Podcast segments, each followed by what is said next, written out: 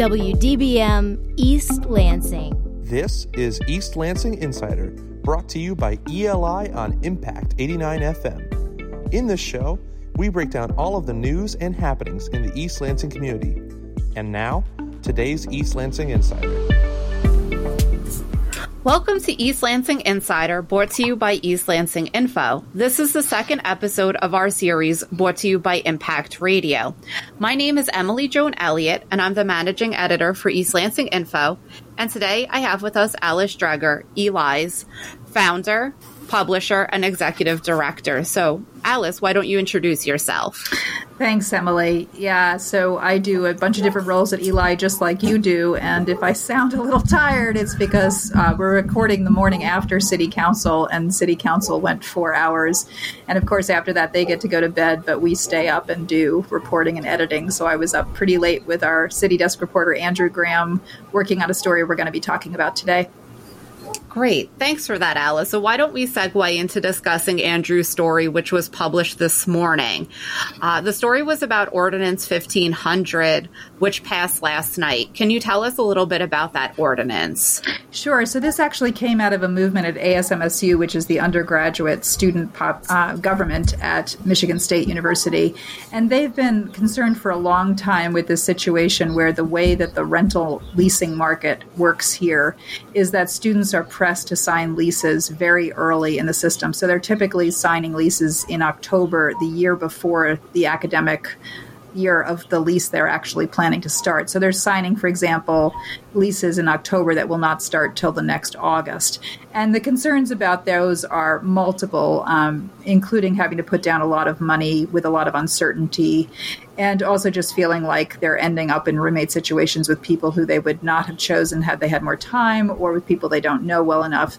The landlords have pushed back on this, arguing that there's a lot of uncertainty in the situation right now, and now is not a good time to be regulating when landlords can uh, basically enter into leases with new tenants because of the pandemic having really upheaved the rental market here. Also, MSU moving to require sophomores to live on campus, which is going to change the market. Um, and then, in addition to that, as Eli's been reporting, the flooding of the student rental housing market in our area with new development. And all of those things, the landlords argue, are making the market uncertain enough and changeable enough that now is not the time to be doing this kind of change. But it did pass on a three to two vote on Tuesday night. Uh, the people voting for it were Mayor Aaron Stevens, Mayor Pro Tem Jesse Gregg, and Councilmember Dana Watson. And the two voting against it were uh, Ron Bacon and Lisa Babcock. And if folks want to read their reasoning, they can check out that article at Eli. Great. Well, thank you for sharing that with us, Alice. Um, you mentioned that there's a lot of uncertainty in the market right now, and that um, now sophomores will be required to live on campus. And I know one thing you noted from the meeting last night when we were talking earlier today was a lot of students who called in talked about the uncertainty of starting their freshman year and then trying to scramble to find roommates to live off campus their sophomore year. So finding people they knew maybe for a handful of weeks. Do you think or does anyone involved in this think that sophomores living on campus will remove some of that uncertainty on the student end? I think they do, but the students, of course, didn't talk a lot about that change. The landlords were the one talking about that change. Um, what the students did contribute to the discussion last night was a lot of personal experiences about their situations where they ended up in situations where they felt that they were in either dangerous or costly or uncertain situations when they, they felt they shouldn't be in that situation. So we can give a listen now to Cameron Lockery, and I hope I'm saying that person's name right because it didn't get transcribed in the system, um, talking here about LGBTQ students and how they experience the pressure to sign up leases, but talking more generally about the experience of students. So let's give a listen to that. I'm a chemical engineering and physiology double major and I represent the Alliance of Queer and Allied Students and Transaction, two queer and trans students groups at Michigan State University. Ordinance 1500 affects each and every one of my constituents. There are so many factors of student life that contribute to anxiety around leasing that property managers take advantage of. And being a member of the LGBTQ plus community only adds to those anxieties. Queer and trans students are often coming from unwelcoming and unloving homes, making us desperate to find anywhere to live that isn't back home. Many queer and trans students don't have financial support from their families and are more likely to commit to a cheap leasing deal too early to feel sure, sure about their living situation or sign a predatory lease that seems advantageous on the surface. While housing discrimination based on sexual identity, gender identity, and gender expression is prohibited in Lansing and East Lansing, it is not prohibited federally. Out of state students coming from areas where housing discrimination based on LGBTQ plus status is legal often don't know they're protected. And that fear of being denied a leasing contract or even removed from housing is so, so easily taken advantage of. Pushing back the leasing season to January means queer and trans students will have enough time to find a place that truly suits them, to sign a lease that fits their budget without exploiting them, to learn their rights, to ensure their choice of roommates or neighbors won't make them feel unsafe, and to feel secure in their choice of home. On a more personal note, it is extremely difficult to put into words the feeling of fear that comes with moving into a new place, a new complex, a new dorm room, and not knowing whether or not you will be safe there, not knowing whether or not those roommates that you don't know will treat you fairly, whether or not they'll commit violence against you. It's terrifying in a truly, truly deep way. And I had that situation moving from Virginia to East Lansing when I first joined in the dorm rooms. Um, I was lucky enough to continue with my roommates and to not join an apartment um, with individuals I don't know, but I have seen it happen to almost every other person I have met in East Lansing. They have entered into a roommate situation very early with someone that they aren't necessarily sure that they want to live with. So there we heard a student talking about her own experiences and the experiences of other people she knows and how she's ending up they are ending up feeling that they're in a situation where they're being pressured unreasonably and so that's why they pushed to have ordinance 1500 um, to change when the landlords have the right to lease to new tenants and show apartments Right. I noticed that in the public comments from the students last night, the use of the word predatory showed up multiple times. Can you explain the context in which they were describing the process as predatory? Yeah, they felt that the landlords are coming to them right after they've started their leases and saying, if you don't sign up right now, I'm going to give away your place to somebody else. Um, the use of that language was strong, and Aaron Stevens, as mayor, kind of backed away for, from it and tried to frame it a different way. Stevens was trying to say it's not that the landlords are doing anything bad, it's that the market is set up wrong. And so he was trying to pull back from that, um, trying not to blame the landlords for the situation. But there was definitely a lot of tension on this, and no doubt the tension showed up in that three to two vote, which was un- unusual. This is not a council that's had a lot of split votes. Yeah, that's for sure. Um, so maybe this is a time to segue into discussing the landlord perspective from last night. Can you give us a bit of information about that? For sure. So, the landlord perspective is, as I mentioned earlier, that so many things are changing. And one of the ways that the that Stevens, in particular, who's really led this law, was trying to um, throw help to the landlords was to address the worry that the landlords had that if this passes in East Lansing, it gives a competitive advantage to landlords just over the border. And the way that East Lansing is set up, of course, is there's a lot of student housing that's not within the city of East Lansing. There's a lot of student housing in Meridian Township, just across Hagadorn Road. A lot of student housing being built now and occupied um, in Lansing. And then, in addition to that, there's Bath, there's Lansing Township, and of course, there's also MSU. So, MSU pressures students fairly early to sign on. So, one of the people we heard from last night among the landlords who called in was Matt Hagan, and he's he talked about what was called he's calling the exit ramp, this thing that Stevens built in that basically says that if the city of Lansing's government and Meridian Township's government don't both pass similar legislation by August 10th of this year, that the East Lansing legislation will simply be canceled and never go into effect. And so what that means is the city of East Lansing's ordinance 1500 doesn't take effect unless the city of Lansing and Meridian Township both pass similar legislation, which I'll be frank, seems very unlikely. It's summertime, those governments are busy I have a hard time believing they're going to prioritize this. So, although the ASMSU students felt that they had achieved a big victory, I'm not sure they did because of this thing that Stevens put in there that basically will cancel this law on August 10th if those other governments don't come into line. So, let's give a listen to what Matt Hagan, who's a landlord, had to say. Calling in to speak about Ordinance 1500. I have uh, briefly, briefly read the revised ordinance with the extra ramp, I guess is what we're calling it apologize. People already spoken about this. I'm just recently getting on the call, but uh, don't feel at this point that that revision is quite adequate. It doesn't uh, include Michigan State, which is obviously the biggest player around. Also, Bath and Lansing Township are not uh, added on there. So I think we need to take some time and uh, add to that exit ramp potentially, and only consider this if they are part of the discussion. Uh, also, really feel that this ordinance is going to make it more confusing for the students, create more stress for them. There'll be houses where the lease ends in July. There'll be houses where leases end in May. There'll be houses at least in, the, in early August, some late August. So it's just going to add a lot of confusion for them going through the rental process. Why can't I rent this house? Why can I rent this house? Um, it's just it's it's one, it's not a problem, and to just create more conflict and stress for the students. So, uh, very much opposed to it, and uh, happy to answer any questions if we're able to do that. But that's all I have at this time. So there we heard Matt talking about how the pressure is going to shift on students and how um, confusion is going to be added to the system.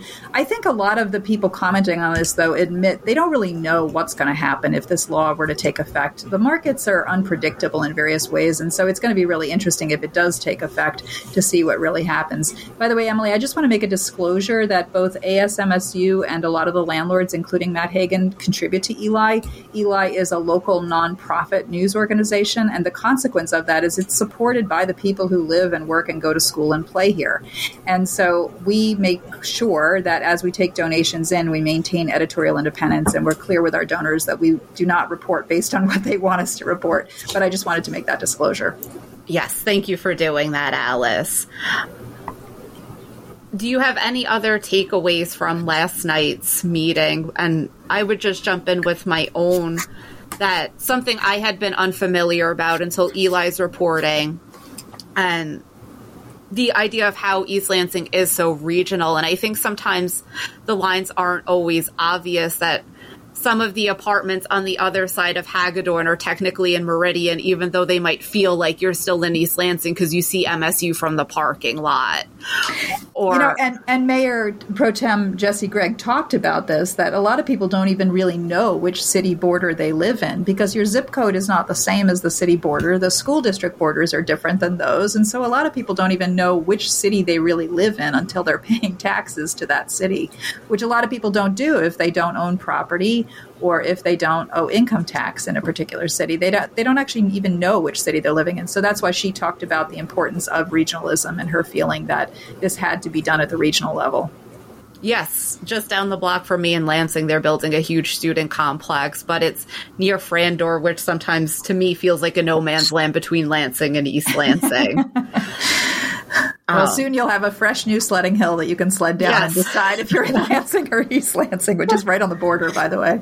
But it's in Lansing, if anybody's curious. Uh, Rainier Park is in Lansing.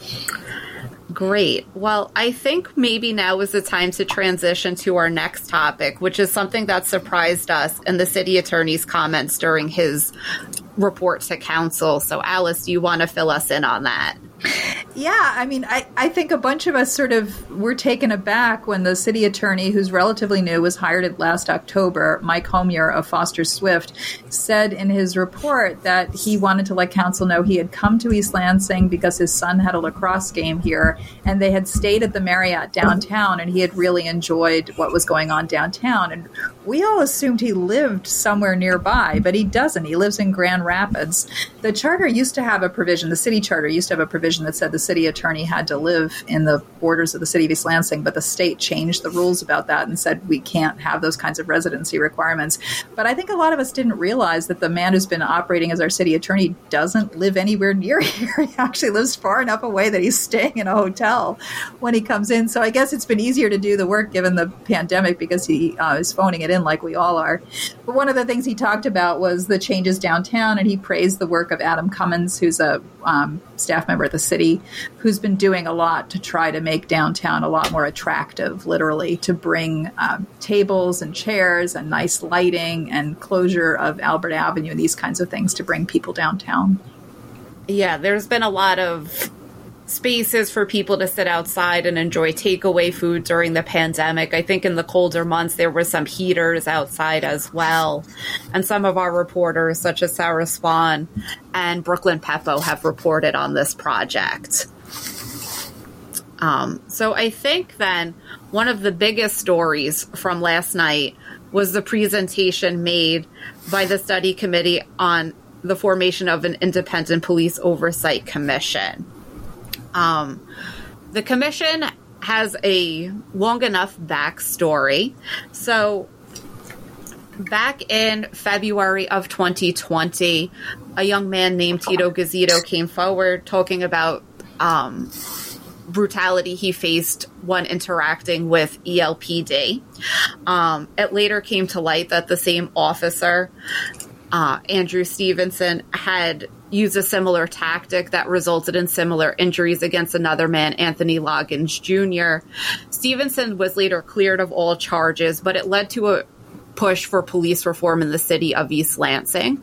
Some things that have changed are um, the disorderly conduct code was rewritten, but there was also the push to form this study group. So the group that's giving their presentation spent six to eight months doing the legwork and the research to find out what a permanent oversight commission, which has not yet been established, would do. Um, so their presentation last night was about what that commission might look like. Um, in May 2020, City Council approved the formation of the study group, but the city then did not convene the group until October of 2020, and they wrapped up their work. Um, their final meeting, I believe, was May 24th, 2021. Um, so, Alice, do you want to tell us a bit about the presentation from last night? Yeah, this is not by any means the end of it. So next week at council on June 15th, the council is going to have a discussion only meeting where they actually have a formal discussion of the report presented by the Oversight Commission uh, sorry, by the study committee on the Oversight Commission. But the anticipation is that at that point they will start um, looking at the recommended ordinance and resolution, which would create the Oversight Commission, a permanent independent citizen police oversight commission for the city of East Lansing that would specifically handle issues around East Lansing's police department. Uh, and so at the presentation last night, there were a number of members of the study committee who formally presented the report to council, but they didn't actually go into a lot of depth on exactly what was in the report, but rather tried to give an overview. And I think it was a very interesting presentation.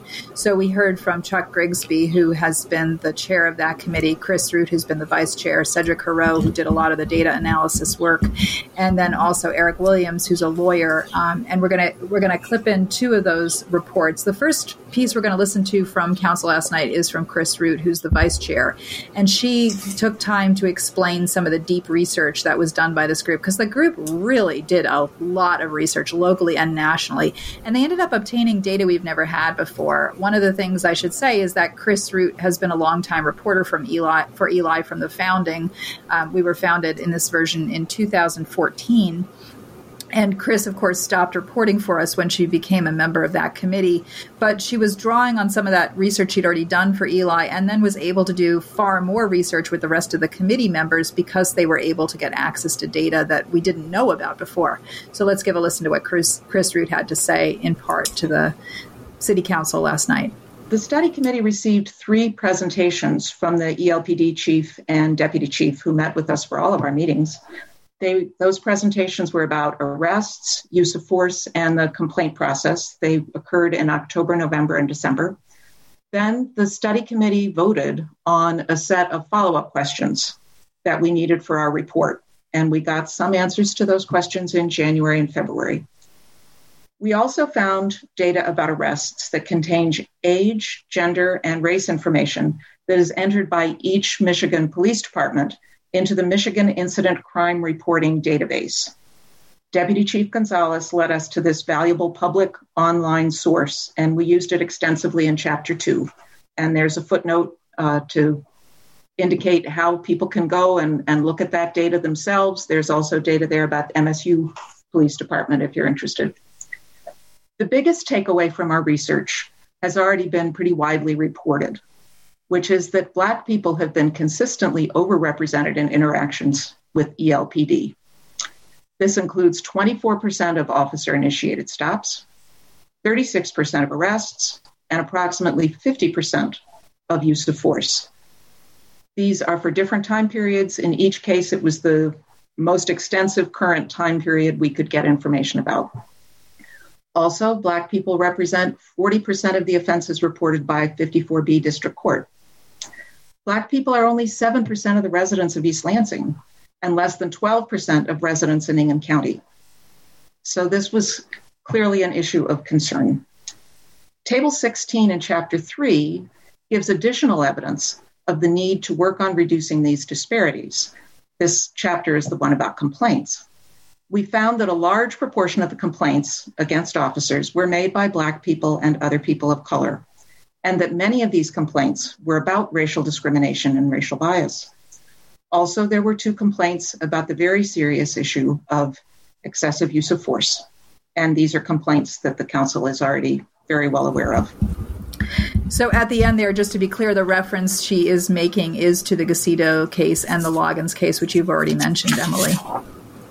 And now we can go to listen to the piece from Eric Williams, uh, who's a lawyer who's on the study committee, and he's talking about the constraints that the group is under in terms of trying to deal with the realities of what exists in East Lansing for the development of an oversight commission. So let's give a listen to what Eric Williams had to say to council. I, I wanted to say a couple of words at, at the outset about uh, the constraints that we were working under. And, uh, you know, there are some things that we can do and some things we can't do and so we tried to operate within those uh, within those constraints. And uh, I, mean, I, I, would say that they they fall in three categories. There's uh, employment rights uh, and the, the structure of the uh, city governance, and then the the size and the budget of the city. Uh, and those all put constraints on on what we can do.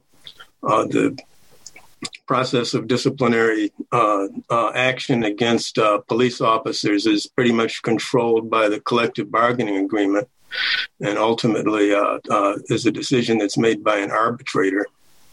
Uh, the city manager and the police chief have management authority over the over police officers in the police department, and unless we get a change to the city charter, uh, this commission can't order police officers to uh, to do anything or uh, uh manage the police department. Uh, it just doesn't have that doesn't have that power. We can't hire police officers. We can't uh, fire police officers. We can't hire the police chief. And then the you know those cities that have uh, uh, oversight commissions tend to be larger than East Lansing and have larger budgets. Uh, the the you know million person cities uh, can hire a full time uh, monitor or auditor. Uh, you know somebody that'll pull down a hundred fifty thousand dollars a year and have an office and a staff. Uh, and East Lansing just doesn't have the uh, the uh, capacity or the volume of business to, to justify that. Uh, so we're trying to work within those within those constraints. So what we hear coming out of all of that is basically that the study committee has been trying to develop an oversight commission uh, model that will work in the city of East Lansing. And there, it's very complicated. There's issues of which budget lines go where, who's going to have what kind of power. But what Williams was really referring to is the fact that the city charter lays out who has what power. And basically, the city manager has the power over the police department. He has the ability to hire and fire the police chief. He basically has employment power over the police department. But in addition to that, the union contracts have power. And so one of the things that the study committee has been pushing for is if the union contracts get in the way of doing good work in terms of regulating policing, then the union contracts need to be changed. And I'm sure we're going to be hearing from the police unions about that. Yes. Um, what I found interesting too from Eric Williams' discussion was a lot of the cities that have oversight commissions tend to be significantly larger than East Lansing. Um, I know he referenced uh, Austin, Texas, and Albany, New York. And Albany, although a small city, is at least twice the size of East Lansing. So there's different budgets and different ways governments might function. So I know a significant job for the study group was looking at these other cities, but I actually think in the end, um, if everything gets passed and this oversight commission is established, it's possible the work of the study committee here will serve as an example to other small size cities. I think that's absolutely right. There's no question the report serves as an example to other cities working on this in terms of what a committee can do. I mean, East Lansing benefits from the fact that it has so many academics participating in city government. And that means that you have people who are really good at data analysis, people are really good at research. And this group really benefited from that kind of deep academic roots in terms of being able to really bring that research and make sense of that research. You know, we had people also like Kathy Boyle, who's a labor attorney, um, people like Kelly Ellsworth Etchinson, who comes out of a background of being paying a lot of attention to civil rights issues, also from a business perspective, from an organizational perspective. Um, these these folks brought a lot to the table. The the group was a very impressive group, and I think council's trying to figure out how to continue to draw on that level of expertise, that level of community service as they bring this kind of work forward. Yes, I know one of the other presenters from last night was Cedric Haro, who does work in criminal sociology, if I'm not mistaken. Correct. And did a lot of the data analysis. And one thing that he pointed out that was pretty powerful and perhaps put policing into context was on the one hand, the police are often called to deal with people who are in crisis or perhaps in one of the worst moments of their life. But on the other hand, the police are really the only people given the power to coerce citizens or residents to do something on American soil.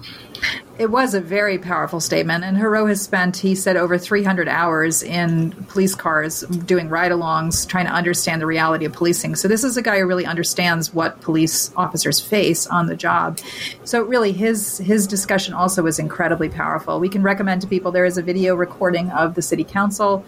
Um, you can look it up quite easily and watch that presentation if you want to. And it, it really was an impressive presentation last night in terms of the amount of sensitivity being brought to bear on the different stakeholders in this incredibly important issue.